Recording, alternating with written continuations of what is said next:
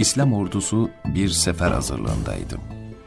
Allah'ın Resulü ashabına, askeri bir sefer hazırlığındayım, bağışta bulunun diye emretti. Kim bir sadakada bulunursa, kıyamet günü onun lehinde şehadette bulunacağım. Mallarının bir kısmını kendilerini temizleyip arıtacak sadaka olarak al mealindeki ayet vahyedilmiş, Peygamber aleyhisselam bu ayeti müminlere ders vermişti. Herkes sefere çıkacak olan orduya elinden geldiği kadar bir şeyler vermek için koşuşturuyordu, münafıklar hariç.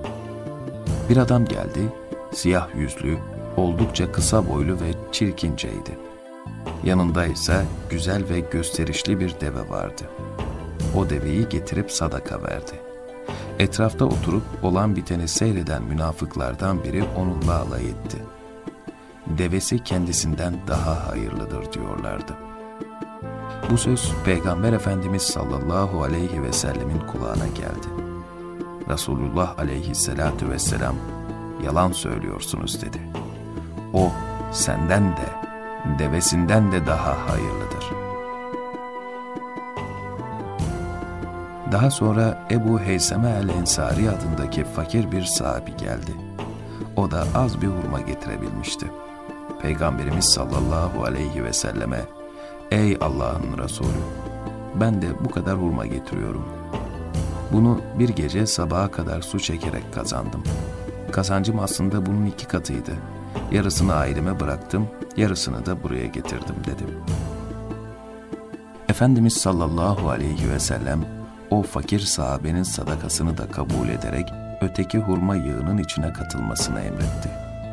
Münafıklarsa onunla da alay etmekte gecikmediler. Allah ve Resulü senin şu kadarcık hurmana muhtaç değil, bu kadar hurma ne işe yarar ki dediler. Sonra Abdurrahman bin Avf geldi ve sekiz bin dirhemlik malının yarısını Allah için bağışladı. Peygamber Efendimiz sallallahu aleyhi ve sellem kendisine bağışladığını da, kendine ayırdığını da Allah mübarek etsin diye duada bulundu. Münafıklarsa bu sefer de boş durmadılar. Birbirleri arasında kaş göz işareti yaparak vallahi bu gösteriş yapıyor demeye başladılar.